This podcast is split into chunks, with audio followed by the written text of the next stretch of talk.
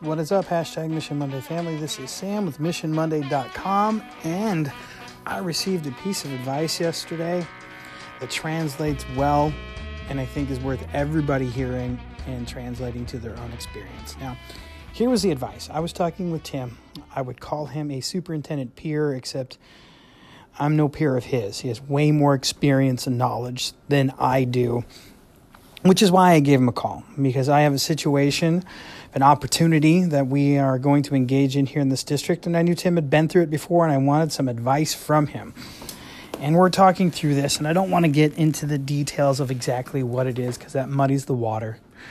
But this is what he said. He said, Sam, what you need to understand is that when you move forward with this, you will still have all the same responsibilities that you presently have. You still need to take care of everything that you have been doing as superintendent, and now you will have what also equates to another full time job said it's a whole new set of responsibilities. You need to understand that.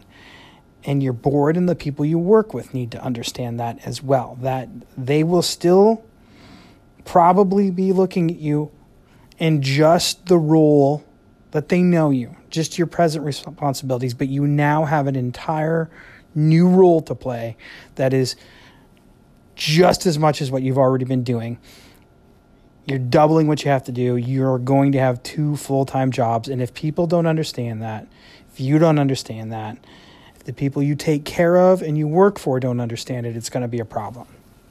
And that got me thinking because it is so often that the people we interact with, we see in just one role.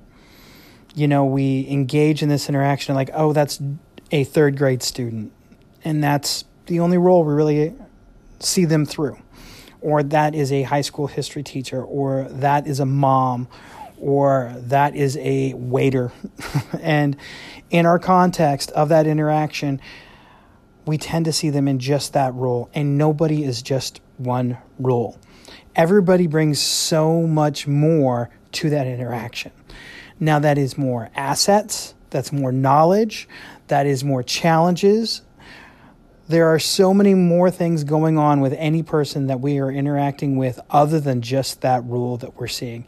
So, yeah, that could be you're having an interaction with a high school chemistry teacher who is also a mom and is also a coach and is also an artist and is also dealing with a significant loss and trying to process some grief, who also happens to be a voracious reader of poetry these are all the rules that this person might have. And with each of them, they bring something to the table. They bring something to that interaction. And if we just compartmentalize people into the singular role that we know them has in that interaction, we lose out on so much of the experience. We lose out on empathy, we lose out on understanding, we lose out on enrichment. So, here's what I'd love for you to do. And this isn't a mission, this is just how I'm translating the advice that I got from Tim yesterday. That when you engage in those interactions with people, remember it's not just the rule in front of you that's there. Yeah, that rule is important, it's essential, and that's probably why you're having that interaction. But they are bringing so much more, so much more opportunity, so many more challenges because of all the other things they are. None of us, I have never met any person who is defined by just one rule. But I have made the mistake frequently of defining somebody by just one rule when there's so much more. I encourage you, make sure you try to take all those things in context, all those things in consideration, the rules you know about and the rules that you don't, and make sure that factors into how you interact with people. I think that can make us way more empathetic and way more likely to connect on a real human multi rule level. All right, that's all I have. That was a longer one today. Thanks for listening to my rant. As always, it means so much to me if you go check out missionmonday.com, and I love you guys.